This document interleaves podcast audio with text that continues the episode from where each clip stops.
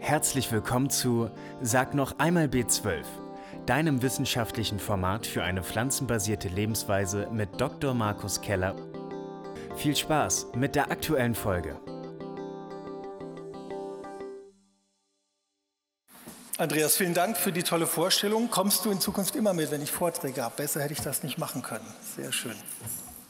Ja, auch danke an äh, Professor Spiller für die Einladung. Ähm, ich habe das schon mitverfolgt, auch die letzten Termine der Ringvorlesung. Ähm, das sind lauter spannende Themen. Ich habe es leider nicht geschafft, weil ich ein bisschen anfahren musste, aber freue mich umso mehr, dass ich heute hier sein darf. Ich weiß nicht, ob Sie diesen Cartoon kennen, den es vor ein paar Jahren gab. Da fragt ein Mädchen seinen Vater, sag mal, Papa, was sind eigentlich Veganer? Und der Vater sagt, Veganer, das sind doch Menschen, die ihre Wurst beim Gärtner kaufen. Heute kauft man die nicht mehr beim Gärtner. Es gibt inzwischen vegane Metzger, zum Beispiel in Frankfurt. Und äh, es gibt einen veganen Studiengang, nämlich Vegan Food Management. Das ist der Studiengang, den ich leite. Der ist jetzt im vierten Jahr inzwischen. Wir hatten letztes Jahr die ersten Absolventinnen und Absolventen. Und es wird sicher spannend, wie sich das Ganze weiterentwickelt. Dennoch beim Thema vegane Ernährung gibt es noch viele offene Fragen. Die wichtigste ist natürlich, was essen Veganer eigentlich? Körner, Tofu, Gras, keine Ahnung. Na, und so geht es vielen, die sich da noch keine Gedanken gemacht haben, was ist denn, wenn vom Teller das Schnitzel wegkommt und vielleicht auch noch die Käsesoße, dann bleibt da nicht mehr viel übrig. Tatsächlich ist das anders, das werden wir im Laufe der Veranstaltung noch ein bisschen aufklären. Ich fange mal mit der äh, oder mit dieser Seite an. Es, äh, man kann vegan auch ganz schön ähm, schlecht machen, sage ich mal, wie Sie hier sehen. Äh, wir haben hier lauter Süßigkeiten. Die Frau freut sich enorm, dass das alles vegan ist, denn das ist gar nicht selbstverständlich. Es gibt den Tofu Turkey, der auch so ein bisschen aussieht wie ein Truthahn. Ich habe ihn noch nicht probiert. Und es gibt auch Fachliteratur zum Thema, nämlich Vegan Junk Food, also ein Buch, das das Ganze tatsächlich mal zelebriert. Es gibt vegane Döner. Wenn Sie mal auf veganen Veranstaltungen sind, werden Sie feststellen, ähm, dass der, die Schlange am äh, veganen Döner immer die längste ist. auf der ganzen Veranstaltung. Es schmeckt auch ganz gut, aber äh, es wird eben sehr, sehr gut nachgefragt. Vor ein paar Jahren gab es sogar einen International Vegan Junk Food Day, also den internationalen Vegan Junk Food Tag. Der wurde nicht mehr wiederholt. Ich weiß nicht warum, aber damals ähm, haben die Teilnehmer einiges gepostet, äh, was sie da so getrieben haben. Und besonders gut gefällt mir das Bild hier. Vielleicht verzerrt das aber so ein bisschen das Bild der Veganer. Ähm, dennoch, wenn wir in die Märkte reinschauen, die Drogeriemärkte, in die Supermärkte, Sie finden immer mehr solche Produkte, ähm, Vegetarier und Veganer, Vitamine. Ich wusste gar nicht, dass Vegetarier andere Vitamine brauchen als die anderen, aber solche Produkte gibt es inzwischen und die Fülle an äh, Auswahl nimmt eben immer mehr zu. Wir sind noch nicht so weit wie in den USA, da ist das noch viel, viel größer, aber auch hier wissen Sie selber, Nahrungsergänzungsmittel, das boomt. Tatsächlich, und das zeigen auch die Studien, sieht es bei den meisten Veganerinnen und Veganern eher so aus. Real Food, das heißt, sie essen wirklich äh, bevorzugt vollwertige Lebensmittel, frische Lebensmittel und äh, das Ganze äh, wird dann durchaus mal ergänzt, auch durch solches Junkfood, aber es ist sicher nicht dominierend. Und weil sie eben vor allem diese günstigen pflanzlichen Lebensmittel konsumieren, zeigen die wissenschaftlichen Studien auch, dass Veganer bei vielen ernährungsmitbedingten Erkrankungen gut abschneiden, das heißt besser abschneiden, ein geringeres Risiko aufweisen als die Fleischesser, die Mischköstler in diesen Studien. Zum Beispiel bei Übergewicht, die sind durchschnittlich schlanker, sie haben ein geringeres Diabetesrisiko, geringere Blutdruckwerte, äh, die Fettstoffwechselstörungen kommen deutlich seltener vor, die Blutfette sind günstiger, geringeres Risiko für Herz-Kreislauf-Erkrankungen und auch das Krebsrisiko ist ein bisschen verringert, vor allem bei einzelnen Krebsarten. Wichtig ist, dass nachdem andere Einflussfaktoren wie zum Beispiel das Gewicht, Übergewicht ist ein Risikofaktor für viele dieser Erkrankungen, wenn das rausgerechnet wurde, wenn die körperliche Aktivität rausgerechnet wurde, der Alkoholkonsum und ähnliches. Man kann das nie hundertprozentig trennen und sagen, das liegt jetzt an der veganen Ernährung, aber wir sehen, dass es zumindest nicht an, äh, daran liegt, dass Veganer weniger rauchen. Das tun sie, sie rauchen weniger, das hat auch einen Gesundheitsvorteil, aber diese Vorteile bleiben trotzdem bestehen. Und wir gucken uns jetzt mal gar nicht so sehr diese Erkrankung an, sondern wir gehen mal in die Nährstoffthematik. Denn das, das ist das, was die meisten ähm, als erstes auf dem Schirm haben. Ich bekomme sehr viele Presseanfragen. Die erste Frage ist immer, woher kriegen eigentlich Veganer Eisen zum Beispiel ne? und solche Dinge. Das wollen wir heute ein bisschen aufklären. Wir wissen, dass die Veganer und Veganerinnen viele Ernährungsempfehlungen besser umsetzen als Mischköstler. Sie essen mehr Gemüse und Obst. Ist eigentlich naheliegend, denn das ist ja auch die Basis der veganen Ernährung. Ich habe Ihnen mal hier eine kleine Zusammenstellung gemacht, eine kleine Studie, die wir gemacht haben. Es gibt fast keine Daten aus Deutschland, muss man dazu sagen. In unserer Arbeitsgruppe ähm, versuchen wir so diese Lücken zu füllen. Wir haben eine kleine Untersuchung gemacht mit Veganern und Veganerinnen in Dresden und äh, das Ganze verglichen mit der nationalen Verzehrsstudie. Das ist die Studie, die die Durchschnittsernährung in Deutschland versucht hat abzubilden. Beim Gemüsekonsum sehen Sie, die Veganer haben so im Schnitt knapp 500 Gramm Gemüse konsumiert pro Tag. Der Schnitt in Deutschland liegt gerade mal bei etwas über 200 Gramm pro Tag. Weiß jemand, wie die Empfehlung ist? Wie viel Gemüse sollten wir mindestens essen pro Tag? Irgendwelche Schätzungen? Wer traut sich? 300. Wer bietet mehr?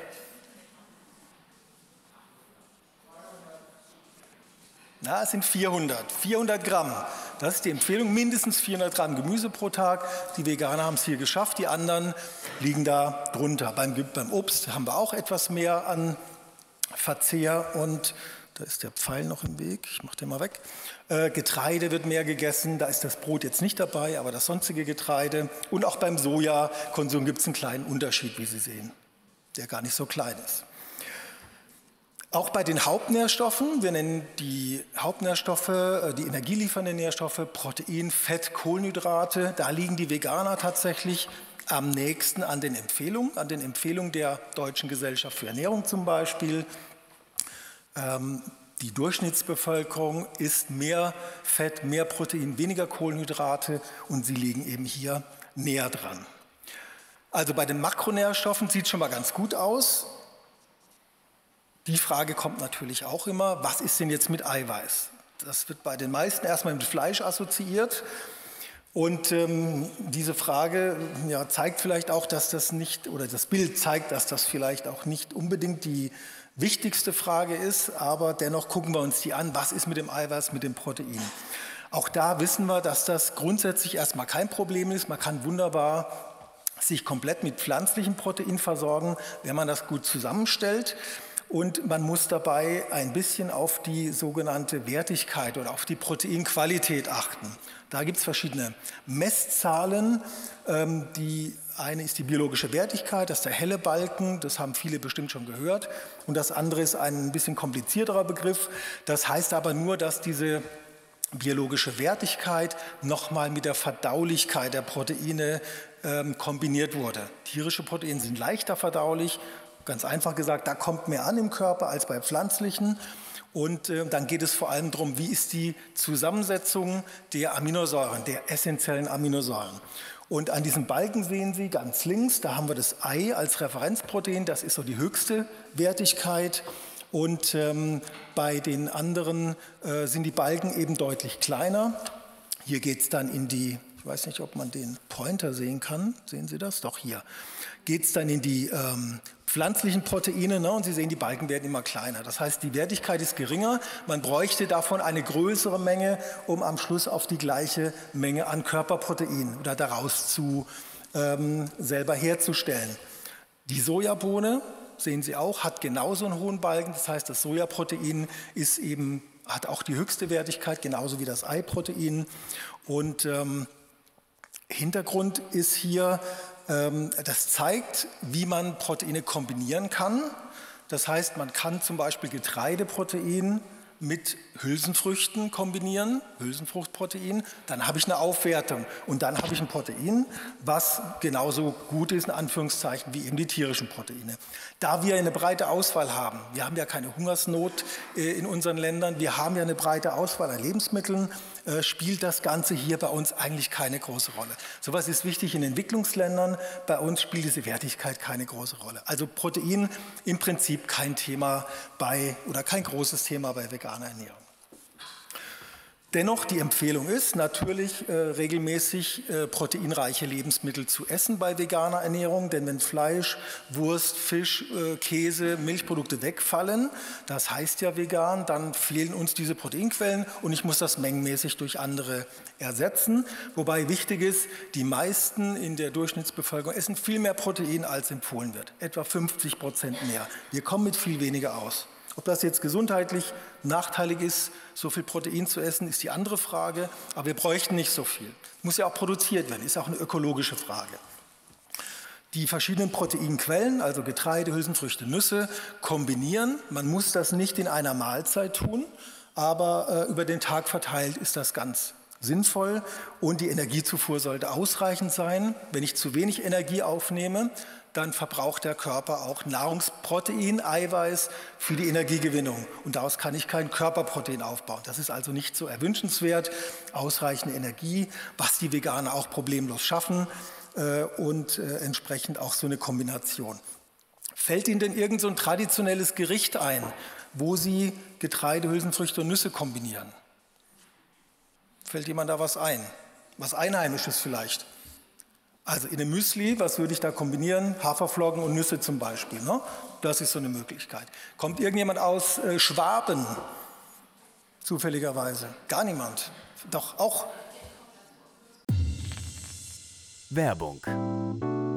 Unterstützen Sie unsere Arbeit mit Ihrer Spende. Mit unserer Forschung gewinnen wir wichtige neue Erkenntnisse zur pflanzenbasierten Ernährung und stellen sie der Öffentlichkeit zur Verfügung. Damit ist das Forschungsinstitut für pflanzenbasierte Ernährung mit seiner Arbeit einzigartig im deutschsprachigen Raum.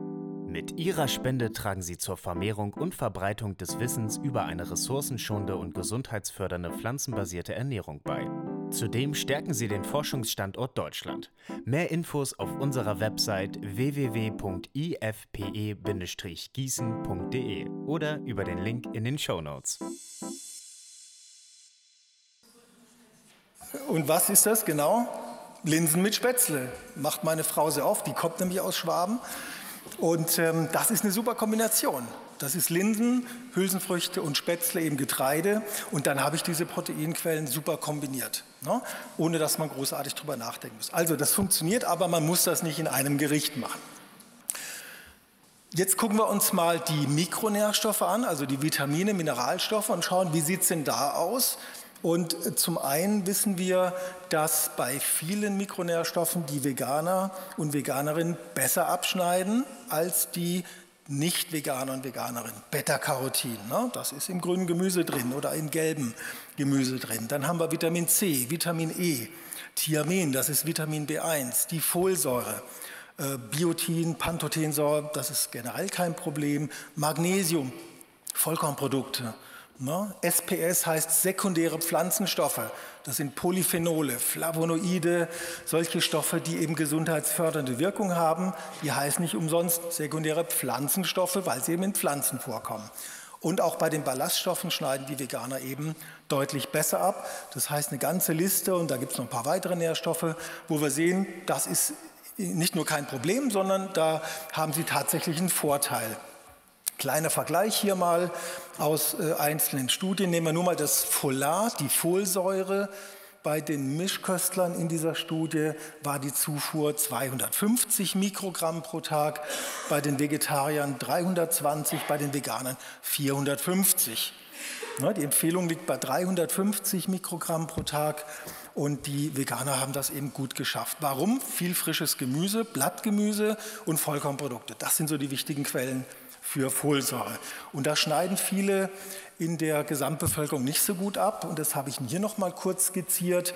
Ein Teil der Bevölkerung in Deutschland nimmt weniger Vitamin C auf, als empfohlen wird. Das heißt nicht gleich, dass man dann einen Nährstoffmangel bekommt, aber man erreicht die Empfehlung nicht. Ungefähr 30 Prozent der Erwachsenen. Verstehe ich nicht so ganz, zwei Stück Obst und ein bisschen Gemüse, dann hat man Vitamin C abgedeckt. Trotzdem funktioniert das nicht bei allen. Vitamin E ist auch nicht so optimal. Folsäure, da liegen wir ungefähr bei 80, 90 Prozent der Erwachsenen, die nicht die Referenzwerte erreichen, weil sie eben zu wenig frisches Gemüse essen. Und die Ballaststoffe sind auch ein Thema. Im Durchschnitt werden in Deutschland so 25 Gramm pro Tag gegessen. Weiß jemand, wie viel wir essen sollten pro Tag? Ballaststoffe, schon mal irgendeine Idee? 150. Ui, das ist mutig. Das wäre ganz schön viel. Nee, es sind ungefähr 30, nicht ganz so viel, 30 Gramm. Das heißt, im Schnitt liegt man hier drunter. Veganer kommen auf 40, 50, manchmal 60 Gramm Ballaststoffe pro Tag. Ne, also auch das hier eher günstiger. So, das waren die günstigen Aspekte. Jetzt gucken wir mal auf die sogenannten kritischen Nährstoffe. Kritisch heißt, die Zufuhrempfehlungen, die Referenzwerte werden öfter nicht erreicht. Auch das heißt nicht, die fallen tot um oder haben einen Nährstoffmangel. Das heißt nur erstmal, langfristig kann das dazu führen, dass man einen Mangel erleidet oder dass es zu Mangelerscheinungen kommt. Äh, wenn ich das zwei Tage nicht erreiche, ist das kein Problem oder zwei Wochen, aber langfristig sollte ich mich daran orientieren. Hier kommt es öfter vor, dass Veganer darunter liegen. Vitamin B12, ganz klar, da gehe ich gleich noch ein bisschen drauf ein. Auch das Kalzium ist ein wichtiger Nährstoff, äh, der hier eine Rolle spielt. Eisen, Zink, nicht ganz so problematisch. Selen, die Omega-3-Fettsäuren, das sind diese langkettigen, die im Fisch vor allem vorkommen. Wer keinen Fisch isst und die viele Mischköstler essen auch wenig Fisch, äh, ist mit diesen Fettsäuren auch nicht so gut versorgt. Dann haben wir noch Vitamin B2 und das Jod. Jod gilt wiederum unabhängig von der Ernährung, außer man isst wiederum viel Fisch für alle. Ne? Jod ist nach wie vor ein Nährstoff, der nicht optimal ist in der Versorgung. Auch hier ist äh, nicht alles spezifisch vegan. Vitamin B12 betrifft viele ältere Menschen, sagen wir so ab 50, 60 Jahren ähm, wird oft die Resorption schlechter generell für äh, verschiedene Nährstoffe. Das betrifft auch Vitamin B12, ähm, auch durch äh, Medikamente, ähm, Magensäurehämmer ähm, äh, behindern, dass Vitamin B12 aufgenommen wird. Chronische Gastritis, die viele ältere Menschen haben, verringern die Vitamin B12-Aufnahme. Viele Ältere, ich zeige Ihnen gleich noch Zahlen dazu, haben auch einen Vitamin B12-Mangel. Calcium, ungefähr die Hälfte der Erwachsenen, kommt nicht auf die Empfehlung. 1000 Milligramm pro Tag ist die Empfehlung. Das schafft die Hälfte der Erwachsenen nicht. Eisen betrifft vor allem die Frauen. 75 Prozent der Frauen im gebärfähigen Alter liegen unter den Empfehlungen. Die schaffen das ebenfalls nicht. Selen ähm, ist auch ein generelles Thema, weil unsere Böden hier in Deutschland, in Europa fast kein Selen haben, auch kein Jod haben. Deswegen sind das so ein bisschen problematische Nährstoffe. Und wir gucken uns jetzt vor allem mal zwei an, nämlich das Vitamin B12 und das Calcium. Viele Veganer können es nicht mehr hören, das Thema. Dennoch ist es wichtig, denn wir wissen, dass Veganer da tatsächlich noch ein Problem haben.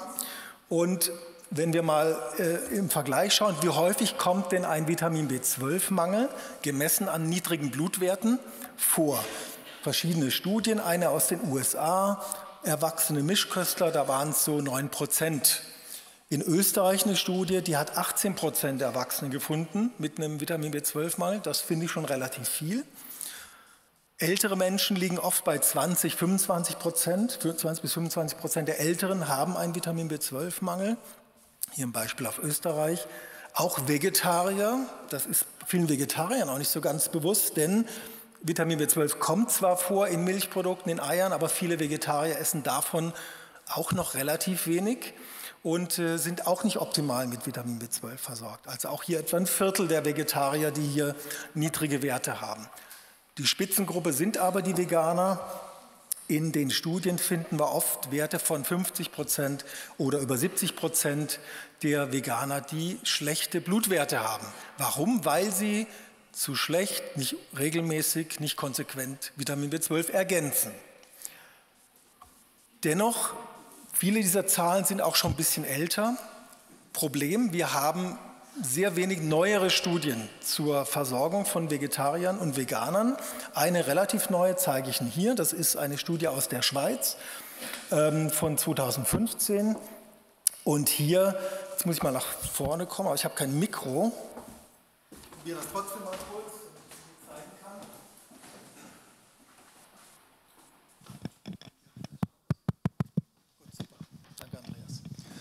Ich habe sie nur mal gelb markiert bei Vitamin B12. Hier sehen Sie, dass bei den OV, das sind die Omnivoren, also die Mischköstler, 1% niedrige Werte hatten, lagen also unter dem Grenzwert im Blut. Vegetarier, da waren es um die 6%, die niedrige Werte hatten. Und VN-Veganer, da waren es etwas über 7%, die niedrige Werte hatten. Also hier gab es gar keine großen Unterschiede. Ne? Das ist eine neuere Studie, das heißt, vermutlich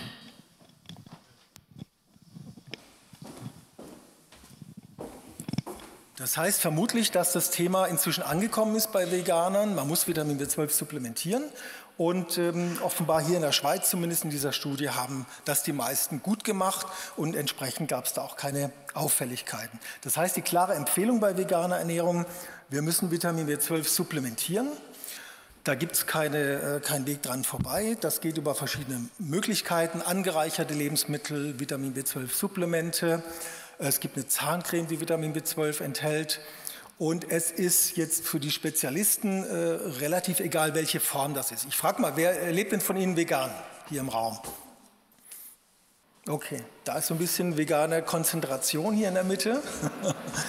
die sehen alle ganz gut aus, finde ich. Aber die stützen sich gegenseitig, damit sie nicht umfallen. Ja, das sind immer so die Witze, die, man, die muss ich mir auch anhören. Also momentan gibt es keine Belege, dass eine Form dieser Supplemente, Methylcobalamin, besser ist als Cyanocobalamin oder Hydroxycobalamin.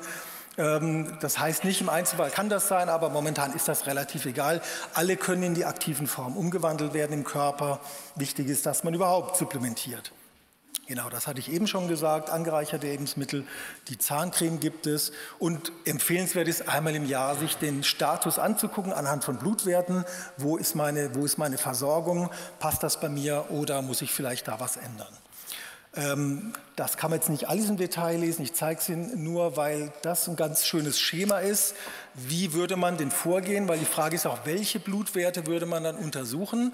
Und ähm, da gibt es verschiedene zur Auswahl, das müssen wir jetzt nicht vertiefen, aber dazu gibt es dieses Diagnoseschema. Das ist dafür gedacht, dass man einmal sich selbst das anschauen kann, aber auch, dass man das mit zum Arzt nehmen kann. Das, wie gesagt, gilt jetzt auch für ältere Menschen. Denn wir wissen auch da, es gibt ein Problem mit Vitamin B12. Und es ist durchaus sinnvoll, auch sich mal die Vitamin B12-Versorgung vielleicht beim nächsten Arztbesuch mal anschauen zu lassen. Äh, hier ist der Link, wo man dieses Merkblatt plus eben noch Literatur dazu runterladen kann. Das kann man dem Arzt geben, weil die Ärzte kennen meistens nicht diese besseren Blutwerte, die man angucken kann. Sie kennen einen Wert, das Serum Vitamin B12. Das ist aber nicht so sehr aussagekräftig. Wenn es da noch Fragen gibt, können wir vielleicht in der Diskussion darauf zurückkommen. Dann gehen wir zum Kalzium über. Das ist so der zweite große kritische Nährstoff bei veganer Ernährung. In der Durchschnittsbevölkerung kommt ein Großteil des Kalziums über Milchprodukte, Milchprodukte inklusive Käse. Und wenn das wegfällt, muss ich mir Alternativen suchen. Hier ist der Kalziumgarten, da sehen Sie so ein bisschen eine Auswahl, was es gibt. Es gibt, ähm, äh, weiß jemand hier zum Beispiel, was Kale bedeutet? Kale? Grünkohl, ne? Grünkohl äh, ist eine super Quelle, super Lebensmittel generell. Wir kommen ja, Andreas Hahn hat das gesagt, aus der Gießener Schule, Professor Leitzmann, bei dem wir alle studiert haben, äh, ganz großer Grünkohlfreund und Verfechter, denn da hat er auch recht, denn Grünkohl ist tatsächlich ein super Lebensmittel für Kalzium, für andere Mineralstoffe, für Vitamine und äh, eben auch jetzt im Winter natürlich noch verfügbar. Ich habe noch welche im Garten stehen und ähm, auch für Kalzium eben eine sehr gute Wahl. Ähm, dann haben wir Sesam, äh, die Mandeln und verschiedene andere ähm, kalziumreiche Lebensmittel. Die Bioverfügbarkeit, das ist ja auch immer wichtig. Wie viel kommt denn überhaupt an aus dem Lebensmittel? Die ist hier auch wichtig. Aus Milchprodukten nehmen wir so 40, 14 bis 45 Prozent auf von dem Kalzium, was drin ist. Aus pflanzlichen Lebensmitteln 3 bis 50 Prozent. Das kommt immer ganz drauf an. Da zeige ich Ihnen gleich noch eine Tabelle. Und aus Mineralwasser nehmen wir relativ viel Kalzium auf, so 24 bis 48 Prozent. Also kalziumreiches Mineralwasser, auch eine sehr gute Kalziumquelle, sehr empfehlenswert. Kalziumreich heißt dann aber mindestens 400, 500 Milligramm Kalzium pro Liter. Im Leitungswasser haben sie deutlich weniger Kalzium, kann man beim Wasserwerk anrufen und fragen, bei den Stadtwerken, aber das ist viel, viel weniger. Und ähm, es ist aber ökologischer. Ne? Wir fahren keine Flaschen durch die Gegend ähm, und es ist natürlich viel, viel billiger. Es ist prinzipiell auch äh, gesundheitlich in Ordnung, ähm, aber wir können damit relativ wenig für unsere Mineralstoffversorgung, vor allem für Kalzium tun. Da müssten wir auf äh, Mineralwasser zurückgreifen. Hier mal eine Liste mit Lebensmitteln, die viel Kalzium enthalten. Die Veganer wissen das natürlich, dass Sesam ganz viel Kalzium enthält. Sieht man auch hier äh, über 900 Milligramm pro 100 Gramm. Wie wird denn der Sesam gegessen? In Form von, also die Körnchen, da so viel kann man ja gar nicht essen. Was essen? Was esst ihr, wenn ihr Sesam esst? Also wirklich drüber gestreut? Okay. Oder? Tahin, ne? das Sesammus, da kann ich eine größere Menge essen. Also eine gute Kalziumquelle von der Menge erstmal. Ähm, wir gehen es runter und unten ist die Kuhmilch im Vergleich. Ne? Die liegt bei 120 Milligramm Kalzium pro 100 Gramm. So, jetzt merken Sie sich mal, was oben steht und jetzt suchen Sie hier mal Sesam. Solange trinke ich was.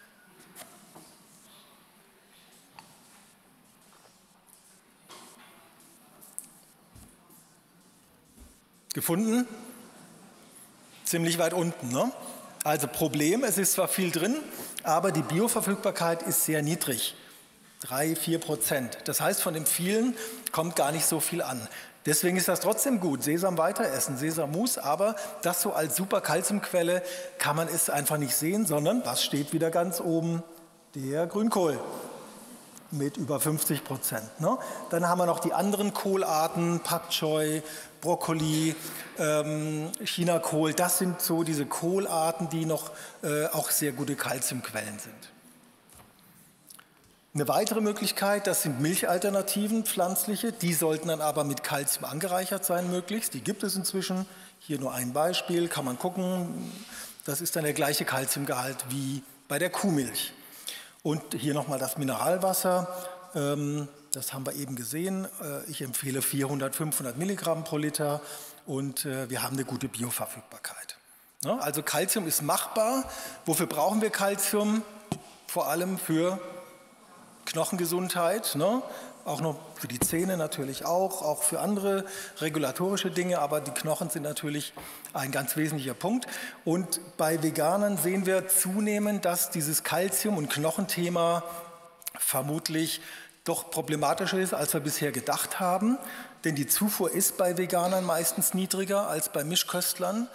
Ähm, und die Knochengesundheit ist in den wenigen Studien, die es gibt, manchmal ähnlich, manchmal aber auch schon schlechter als bei den Mischköstlern. Das heißt, da müssen wir noch mal mehr gucken. Und die Empfehlung ist schon, auch hier zu versuchen, diese 1000 Milligramm pro Tag äh, anzupeilen. Wenn man es nicht ganz schafft, ist das in Ordnung. Vielleicht brauchen Veganer auch ein bisschen weniger Kalzium weil Veganer weniger Kalzium ausscheiden. Sie haben weniger Säurebelastung, sie scheiden weniger Kalzium aus, deswegen brauchen sie vielleicht ein bisschen weniger, aber wir sollten trotzdem versuchen, in diese Tausender äh, Richtung 1000 Milligramm zu kommen. Ich habe jetzt noch zwei ähm, mir rausgesucht, die wir uns noch mal kurz angucken. Einmal das Jod und dann diese Omega-3-Fettsäuren, fachlich EPA und DHA, das sind diese beiden Fettsäuren, um die es geht. Ähm, deswegen der Fisch, weil eben beides in äh, fettreichen Salzwasserfischen vor allem vorkommt. Jod kommt aus dem Meer, deswegen ist das in den Fischen drin. Und ähm, auch diese äh, langkettigen Omega-3-Fettsäuren. Und Veganer sind mit beidem noch schlechter versorgt als die Mischköstler. Das sehen wir in den Studien. Das heißt, hier gibt es ähm, ein paar Möglichkeiten, wie man das verbessern kann. Das eine ist, und die Empfehlung beim Jod, die gilt wiederum für alle, jodiertes Salz zu verwenden. Entweder ein Steinsalz oder es gibt auch Meersalz, was mit Algen angereichert wurde. Da ist dann genauso viel Jod drin wie in dem angereicherten Steinsalz. Das ist eine wichtige Maßnahme gewesen, dass wir heute eine deutlich bessere Jodversorgung haben in der Bevölkerung. Ne? Immer noch ein Drittel der Erwachsenen und Kinder haben einen leichten Jodmangel in Deutschland. Vor 50 Jahren oder vor 100 Jahren, da hat man noch Leute mit Kopf gesehen. Ich weiß nicht, von den Älteren können sich da noch dran erinnern. Ich habe das in meiner Kindheit auch noch gesehen. Äh, später ist das verschwunden, weil einfach die Jodversorgung auch besser geworden ist. Vergrößerte Schilddrüsen gibt es aber dennoch, die sieht man dann eben nicht, kann der Arzt aber tasten, also durchaus auf Jod achten. Und eine weitere Möglichkeit, die hier jetzt noch nicht äh, genannt ist, sind eben die Meeresalgen. Die enthalten sehr, sehr viel Jod. Und da muss man jetzt wirklich auch auf die Dosierung achten. Auf der Packung steht, wie viel man maximal davon essen sollte, denn da sind sehr, sehr hohe Jodmengen drin. Wenn man schlecht mit Jod versorgt ist, kann das gefährlich werden für den Stoffwechsel, für die Schilddrüse, für den ganzen Körper. Äh, wenn man dann zu viel Jod auf einmal aufnimmt. Also in moderaten Mengen, auch diese Meeresalgen, Sushi kennen alle, ne? das ist so die einfachste Möglichkeit, natürlich dann vegan, ohne Fisch. Äh, für die, die vegan sind oder vegetarisch, ähm, wären das noch Möglichkeiten. Dann haben wir noch die langkettigen Omega-3-Fettsäuren. Das sind übrigens die zwei Nährstoffe, weswegen Fisch empfohlen wird. Jod und Omega-3-Fettsäuren. Ne? der Gesundheitswert, lebt man länger durch Fisch oder ist es gut gegen Herz-Kreislauf-Erkrankungen, das ist in den Studien nicht sehr eindeutig inzwischen, vor allem nicht durch diese Supplemente aus den Fischölen. Dennoch, wir brauchen EPA und DHA. Wir können das selber bilden im Körper, aber die Umwandlung aus einer Vorstufe, die ist sehr, sehr gering. Und deswegen kann es sinnvoll sein, wirklich auch das zu ergänzen. Und äh, jetzt eher aus ökologischen Gründen würde ich dann eben nicht zu diesen Fischöl- oder Grillölkapseln raten, weil das eben äh, ja, schlechte Auswirkungen auf die, ähm, auf die Weltmeere hat oder auf die Tiere, die Fische und generell ähm, die Biologie in den Weltmeeren. Äh, und deswegen gibt es äh, Mikroalgen, die diese Öle produzieren.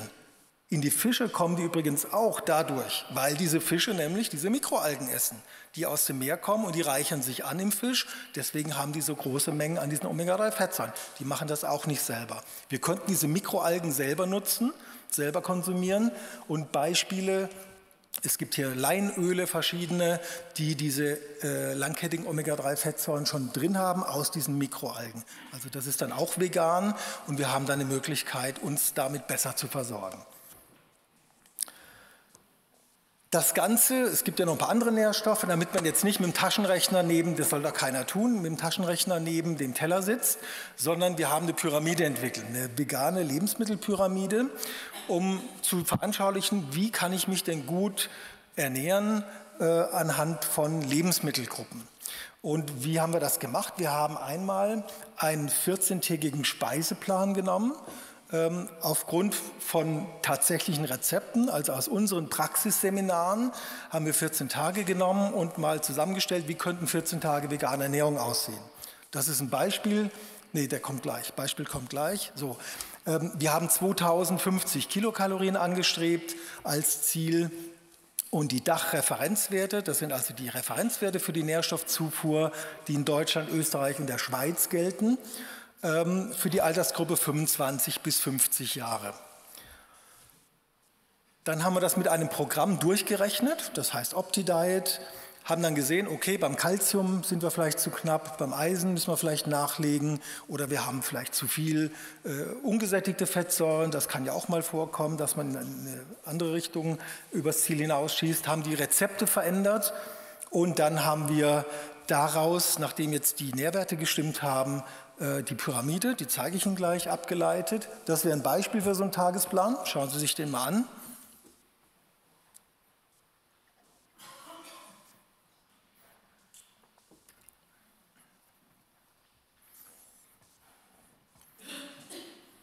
Wer könnte sich das vorstellen? Nicht mal vorstellen.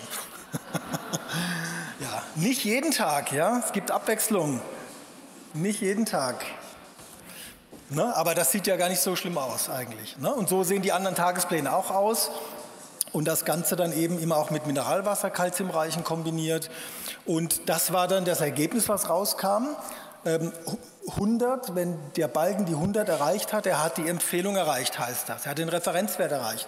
Alles, was drüber geht, ist eben noch ein bisschen günstiger oder hat eben das Ziel äh, über, überragt sozusagen. Und Sie sehen, bei allen Nährstoffen, die wir hier aufgelistet haben, kommen wir damit sehr gut hin. Bei den kritischen Nährstoffen Eisen, bei Zink, Jod haben wir gut geschafft, weil wir eben diese Algen mit drin haben, weil wir jodiertes Salz drin haben, Calcium, auch weil wir das Mineralwasser mit drin haben. Vitamin B12 steht hier nicht, weil das ist in den Lebensmitteln nicht drin. Da brauchen wir die Ergänzung. Und ähm, auch andere, die jetzt hier nicht stehen, hat das sehr gut funktioniert. Das ist die Pyramide. Jeder hat schon mal eine Lebensmittelpyramide gesehen, vermutlich, oder? Die meisten kennen das. Nicht das, was oben steht, darf man ganz viel. Leider umgekehrt, das ist ja der kleine Teil, sondern man muss unten anfangen. Ne? Dann haben wir die Getränke, ähm, wir haben Gemüse ähm, und Obst, inklusive äh, auch Gemüse inklusive der Meeresalgen. Dann kommt das Vollkorngetreide und die Kartoffeln. Dann haben wir so ein bisschen die Proteingruppe, da wo sonst das Fleisch ist und die Milch. Da haben wir jetzt hier eben Nüsse ganz explizit drin. Äh, wir haben Hülsenfrüchte, andere Proteinquellen, Tofu, Seitan, Tempeh. Auch diese Fleischalternativen kann man durchaus mal mit einbauen. Und wir haben die Milchalternativen. Darüber kommen dann noch die pflanzlichen Öle, Fette und am Schluss kommt noch der äh, richtige Spaßteil, da wo es die Süßigkeiten gibt oder auch mal ein Gläschen Rotwein. So, also so sieht die aus und sie unterscheidet sich, wenn Sie andere Pyramiden kennen, von der DGE-Pyramide zum Beispiel, äh, gar nicht so sehr, außer dass da eben jetzt hier ein paar Produktgruppen ein bisschen ausgetauscht wurden. Vom Aufbau ist das alles sehr ähnlich.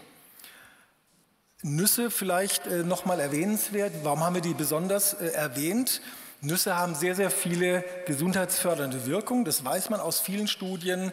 Günstig bei, gerade bei der Prävention von Herz-Kreislauf-Erkrankungen, ähm, beim Blutdruck, bei anderen ähm, Erkrankungen, ähm, wirken sich günstig auf die Blutfette aus. Und jetzt kommt die ganz tolle Botschaft, sie machen nicht dick. Denn viele denken ja immer noch, oh Nüsse würde ich ja so gern essen, aber da ist ja so viel Fett drin. Ne, stimmt, manche haben 50 Prozent und mehr Fett, aber es sind günstige Fettsäuren, es sind einfach und mehrfach ungesättigte Fettsäuren.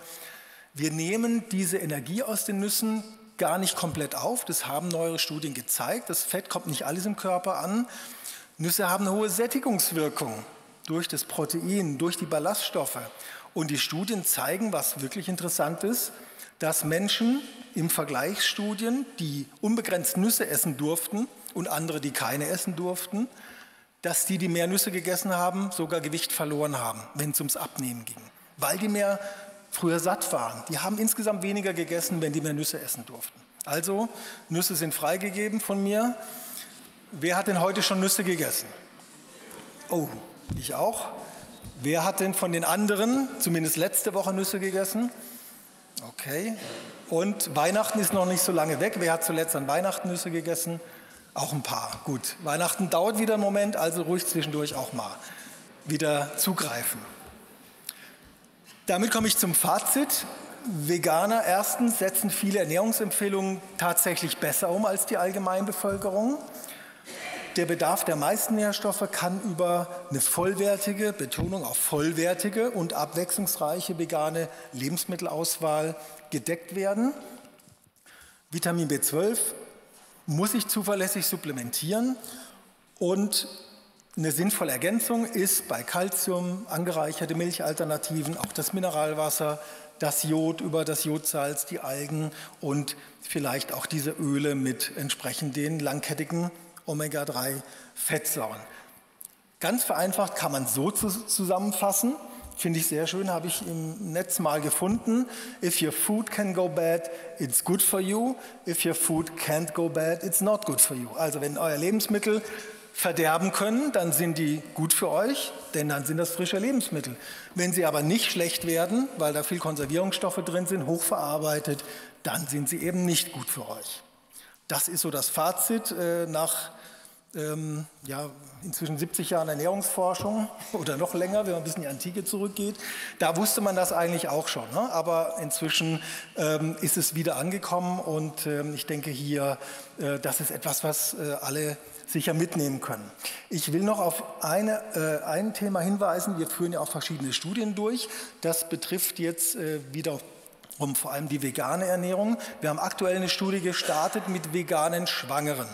Also alle, die hier sind, ähm, falls Sie tatsächlich, äh, der Zufall will es, Frauen kennen, die vegan leben und schwanger sind oder werden wollen demnächst, dann gerne ansprechen. Das ist die Seite, auf der man sich informieren kann. Ähm, auch die, die jetzt denken, super, die Veganer, da mache ich mit, dann fangen wir jetzt mal an. Auch eine Möglichkeit. Wir freuen uns über alle, die dann teilnehmen. Und äh, das wird eine Weile dauern, also Sie können sich da noch das ganze Jahr Zeit lassen. Und, äh, aber irgendwann muss man anfangen. Und wäre toll, wenn wir da noch ein paar Teilnehmerinnen äh, bekommen könnten. Ja, ich darf noch auf unsere Bücher hinweisen. Einmal die vegetarische und vegane Ernährung, das ist quasi das Fachbuch zu dem Thema, aber auch gut verständlich für alle, die jetzt nicht den fachlichen Hintergrund haben, erscheint jetzt endlich in der vierten Auflage nach ähm, ungefähr zwei Jahren Arbeit äh, im Februar. Und dann gibt es auch hier das Buch zur veganen Schwangerschaft für die, die das dann vielleicht noch interessiert. Vielen Dank.